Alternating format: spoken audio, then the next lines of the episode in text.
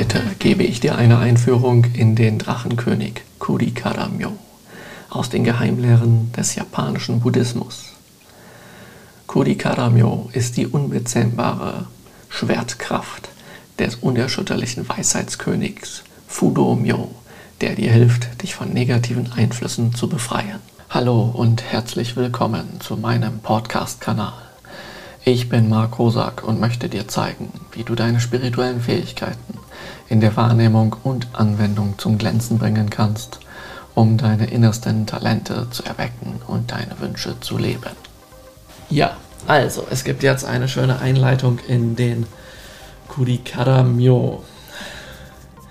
Ja, äh, Kurikara Myo, ähm, erwähnte ich ja, hat verschiedene Namen. Ja. Es gibt zum Beispiel den Fudo Kurikara.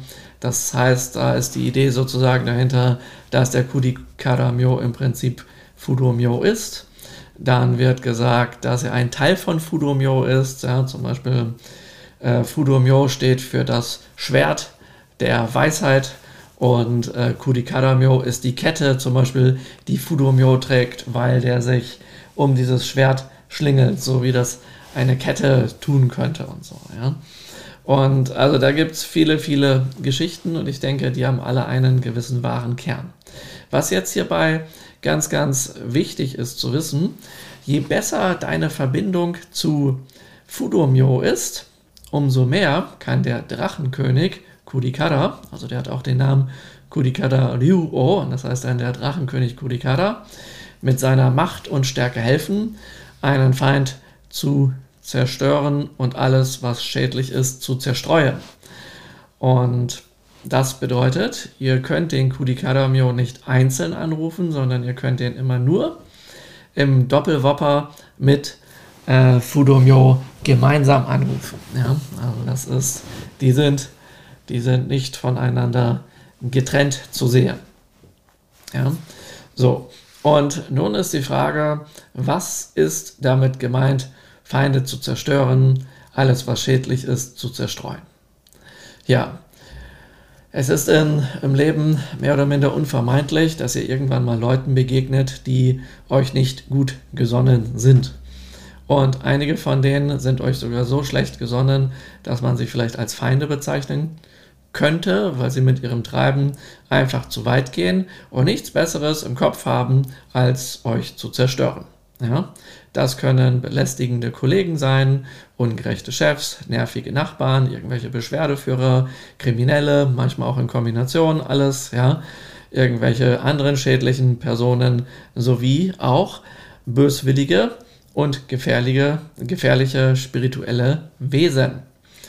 Ähm, und also etwas ist sinnvoll, wenn möglich, aus dem Leben fernzuhalten. Also das ist ähm, extrem praktisch, wenn euch das gelingt. Ja.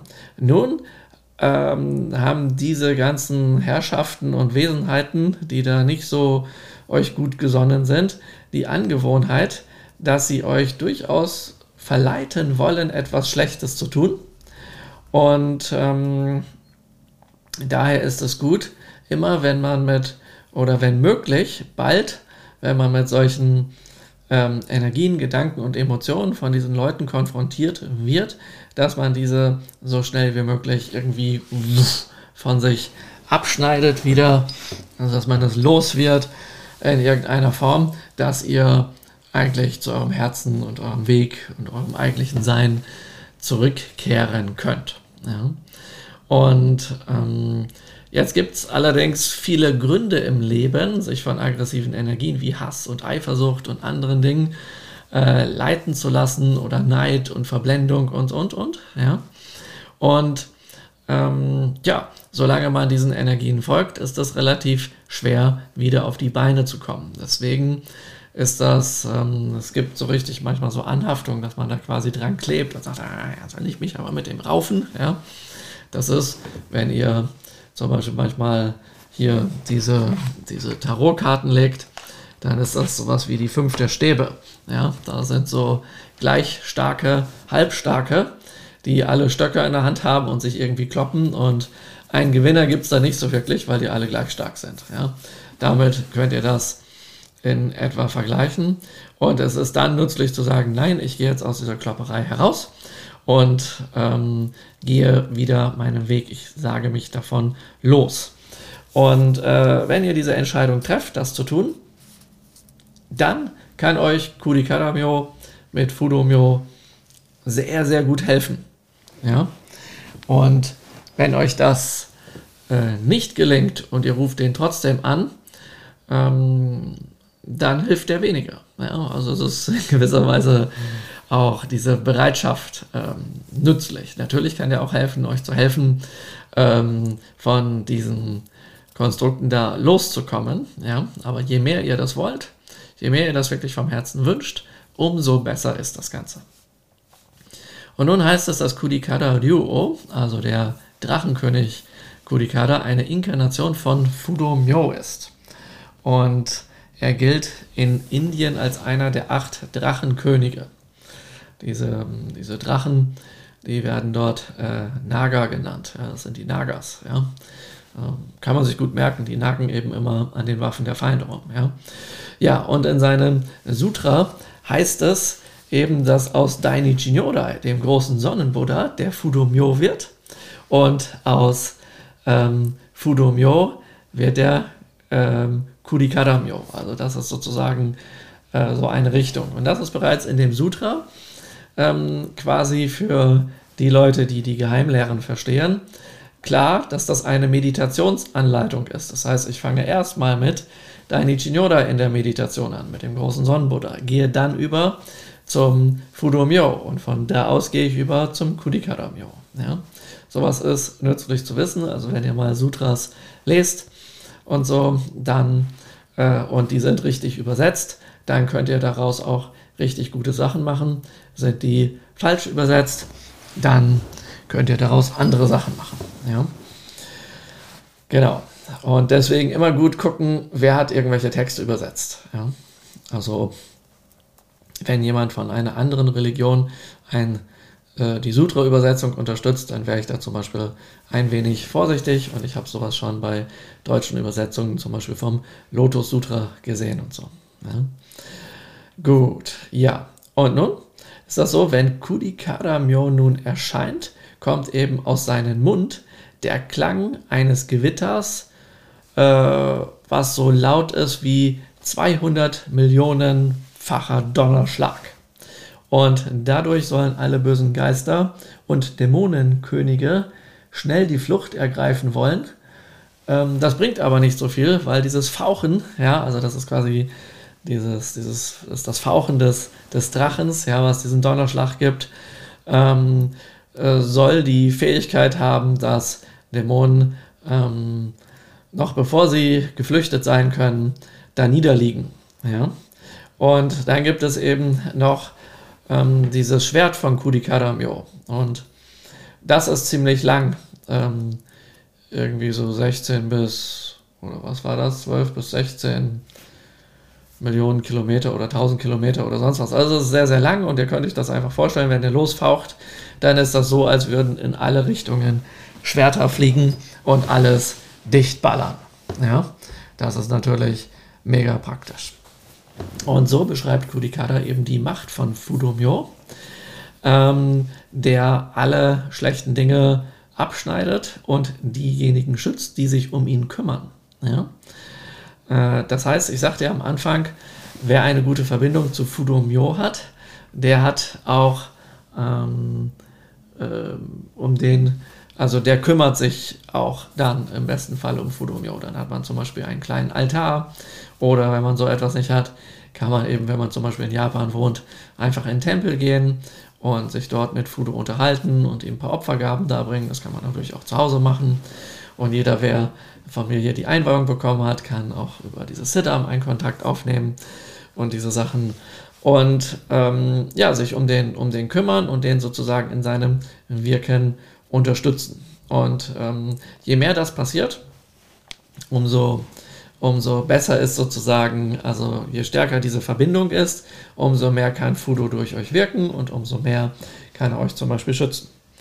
Ich war mal vor einigen Jahren in Thailand und habe ähm, auf so einer Insel dann so eine, so eine, so eine Tour gemacht zu verschiedenen Tempeleinrichtungen und anderen ähm, äh, Spots. Und der Guide, ähm, der konnte Deutsch, das war ganz interessant.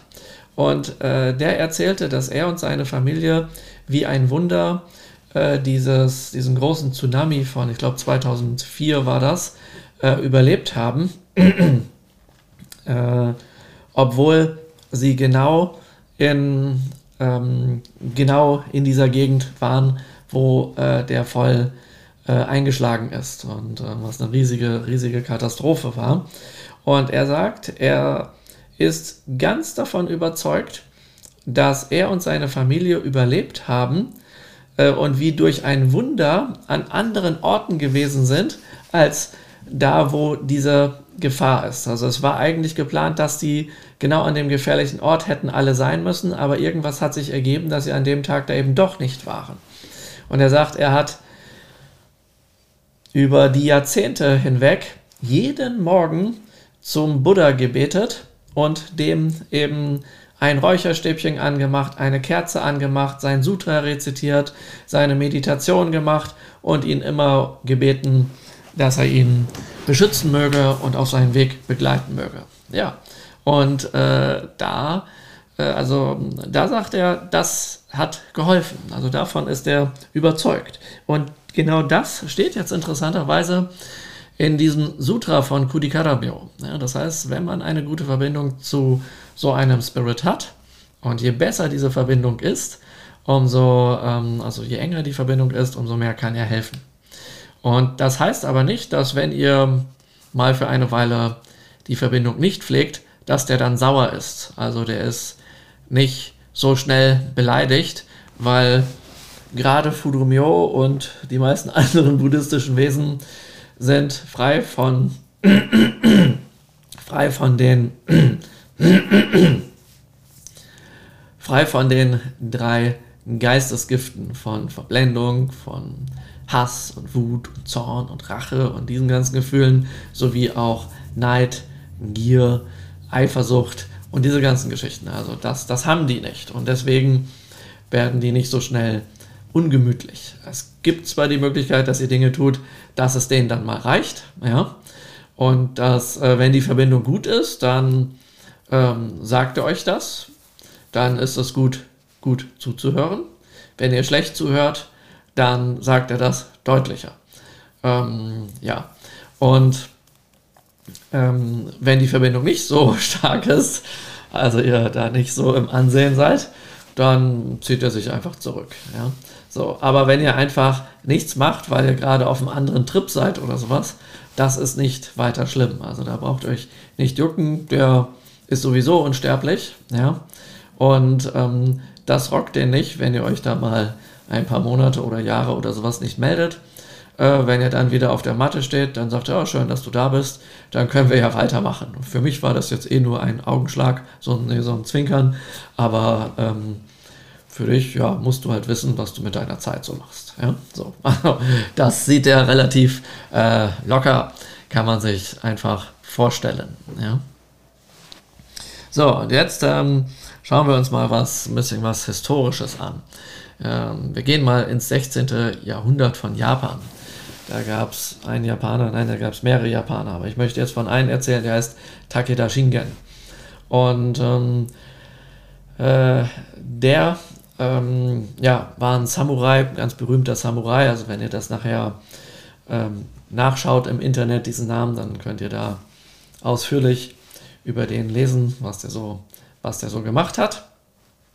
Und ähm, damals im 16. Jahrhundert gab es äh, in Japan, so ähnlich wie es das irgendwann in Deutschland auch mal in einer Zeit gegeben hat, so eine Art Flickenteppich. Und dann haben sie sich da alle ordentlich geprügelt, diese ganzen Provinzen. Ähm, und dann, ähm, äh, ja, wenn halt einer eine Provinz besiegt hat, hatte der dann zwei Provinzen und dann wurde das immer größer und größer, bis dann irgendwelche Leute schließlich das Reich geeinigt haben. Und ähm, diese Zeit in Japan nennt man die Zeit der streitenden Reiche sozusagen. Ja? So, und dort ist der eine, eine wichtige Figur. Und ähm, der hat ein ziemlich langes Leben genossen. und das hat offenbar einen Grund, weil er in seinem Zuhause Fudomyo eine Heimstatt eingerichtet hat. Also er hat ihn eingeladen in sein Haus und hat gesagt, guck mal, hier ist ein Platz für dich, hier ist ein Altar für dich und hier ähm, kümmere ich mich um dich.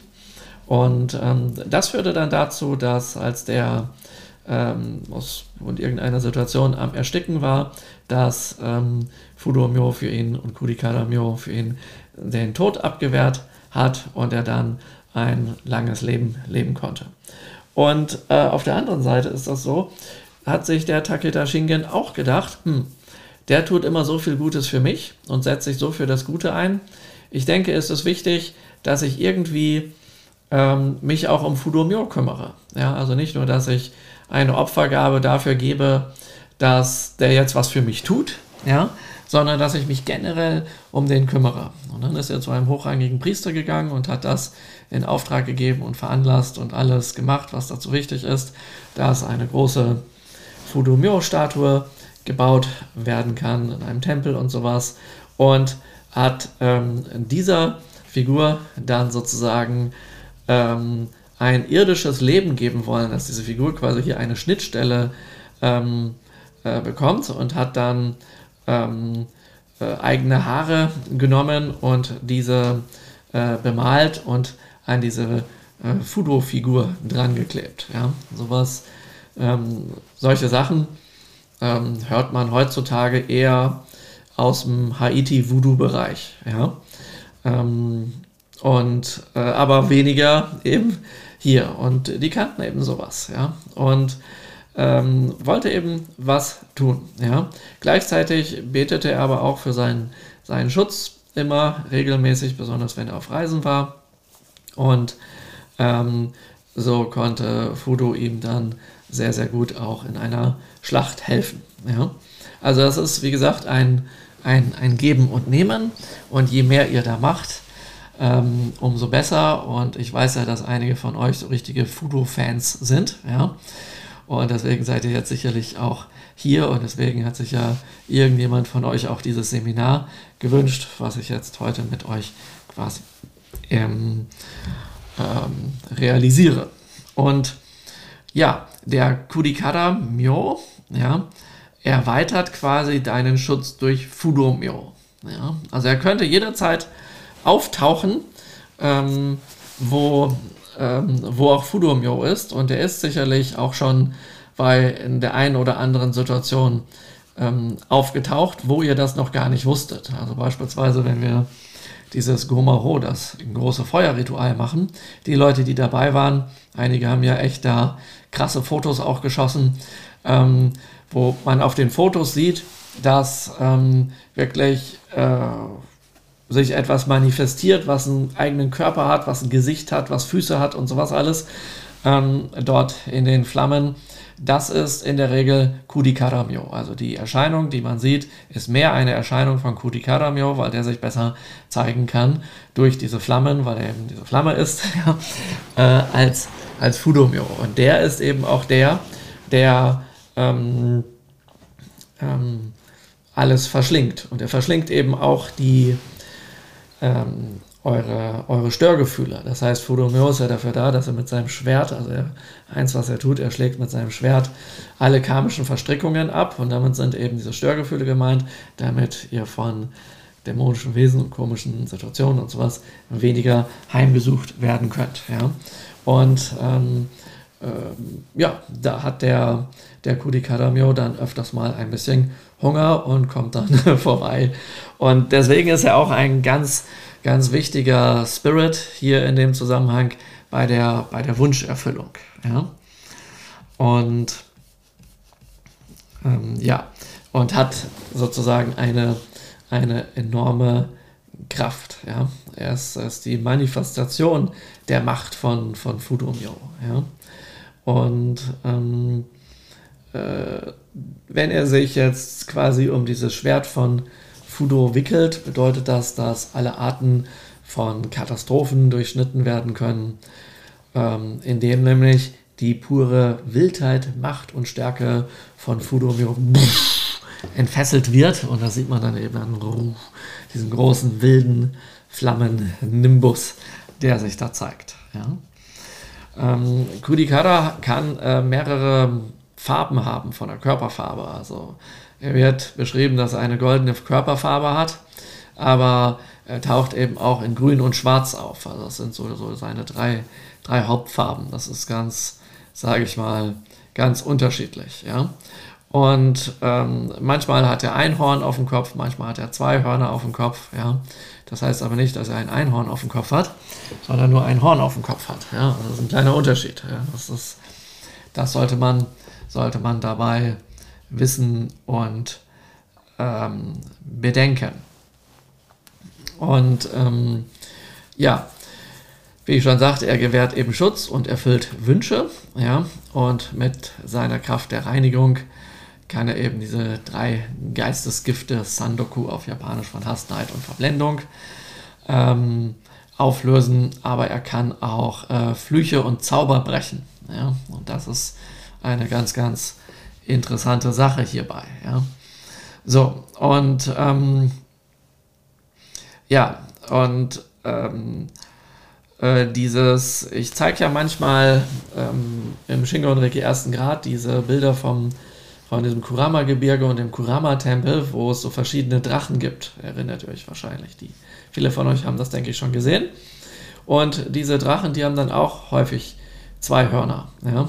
Und äh, da seht ihr jetzt also hier einen, einen Bezug ja, zu, hier sind zwei Hörner, ja, einen Bezug zu ähm, zu dem Kudikaramyo, ja, dass das eben auch ein, ein Drache ist, sozusagen. Ja. Und er kann sich in ein flammendes Schwert verwandeln und ähm, manchmal kommt es eben vor, dass ein Gegner, gegen den Fudumyo kämpft, auch so eine Fähigkeit hat, sich in ein flammendes Schwert zu verwandeln. Und wenn sozusagen die beiden gleich stark sind, dann kommt Kudikada Myo und ähm, umwickelt das Schwert des anderen und frisst es auf und schluckt es sozusagen und kann dann wiederum was gegen ihn tun. Ja? Ähm, und ähm, dann den Gegner mit seinen eigenen Waffen quasi besiegen. Ja, ähm, ja. und jetzt gibt es aber noch etwas. Ähm, ihr seht hier, dass der eine Kugel trägt. Ja, das ist eine kleine Kristallkugel. Diese wird als Kugel beschrieben, aber manchmal auch einfach als Scheibe. Und ähm, damit kann Kudikaramyo angreifen. Ja, und jetzt komme ich auf etwas, was nützlich ist, weil ähm, in den Diskussionen vorher, was wir denn hier machen, habe ich auch eine gewisse Enttäuschung wahrgenommen, dass ihr keine Einweihung in ein Kudikara-Schwert bekommt, womit ihr dann boah, voll was machen könnt. Ja. Ähm, überlegt mal, der frisst das Schwert. Der muss nicht unbedingt damit kämpfen. Angreifen tut er mit dieser Kugel. Ja. Äh, darüber würde ich mal nachdenken. Ja. So, und was macht er jetzt mit der Kugel? Ja, der gibt euch, wenn er euch die Kugel gibt, dann sieht es echt dumm aus. Ja dann ist Ende im Gelände. Denn im Buddhismus ist das ein Symbol dafür, dass externe Feinde nicht direkt angegriffen werden, sondern der Angst vor der Macht des Feindes die Kraft entzogen wird, sodass der Feind besiegt werden kann. Die Frage ist also, wenn ihr gerne mit einem Schwert rumfochteln wollt, wollt ihr in das Feindeslager rennen mit eurem Schwert und dann mächtig verprügelt werden? Oder sagt ihr einfach, nö, ich ähm, führe mal diese Kugel hier durch meine Ängste und alles durch. Dadurch kommt mir dieser Gegner nicht mehr so sehr stark vor und deswegen wird es ein leichtes sein für mich, den zu besiegen. Ja?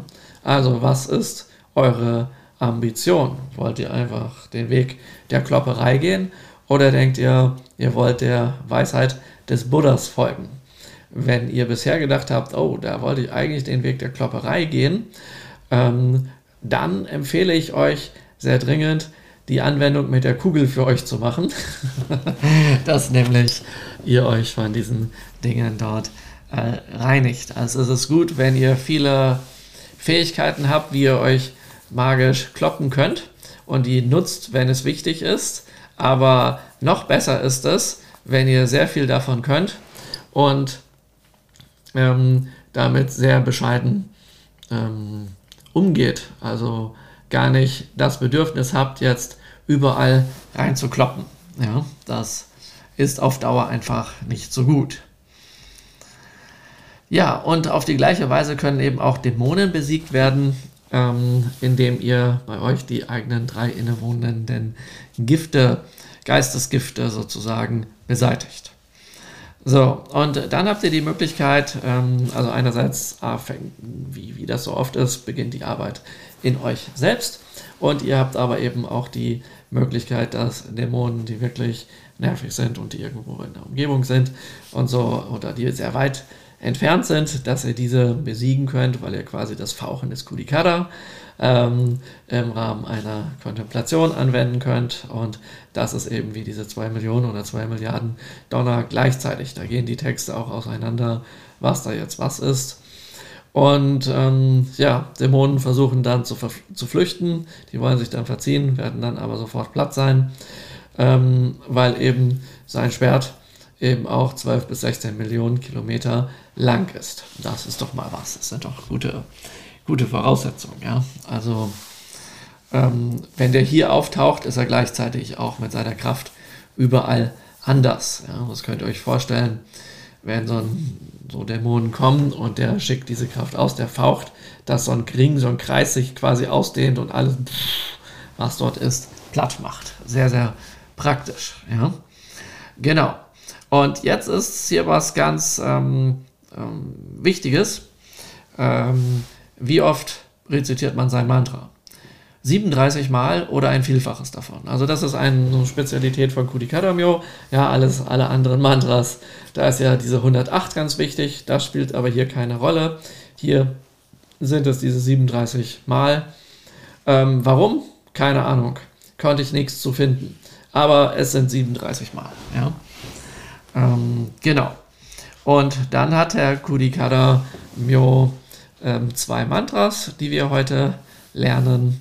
Das Nama Samanda Basara, Basaran Kudi Kyaya Kya Araja Meikya Senji Sowaka ist das eine. Und dann Namaku Shichi Shichi So Shichi Shichi Kyara Raya Guen San Manma Shidi Ajama Shichi Sowaka. Ja. Denkt bei der Aussprache, wir üben das nachher noch, denkt aber dran, das ist nicht Shichi, sondern Shichi. Deswegen ist dort ein Doppel-C. Genauso auch bei Shiri. Das ist nicht Shiri, sondern Shiri. Ja? Wenn ihr das Shiri aussprecht, dann bedeutet das etwas anderes. Und Shiri ist ähm, japanisch und bedeutet Popo. Ja?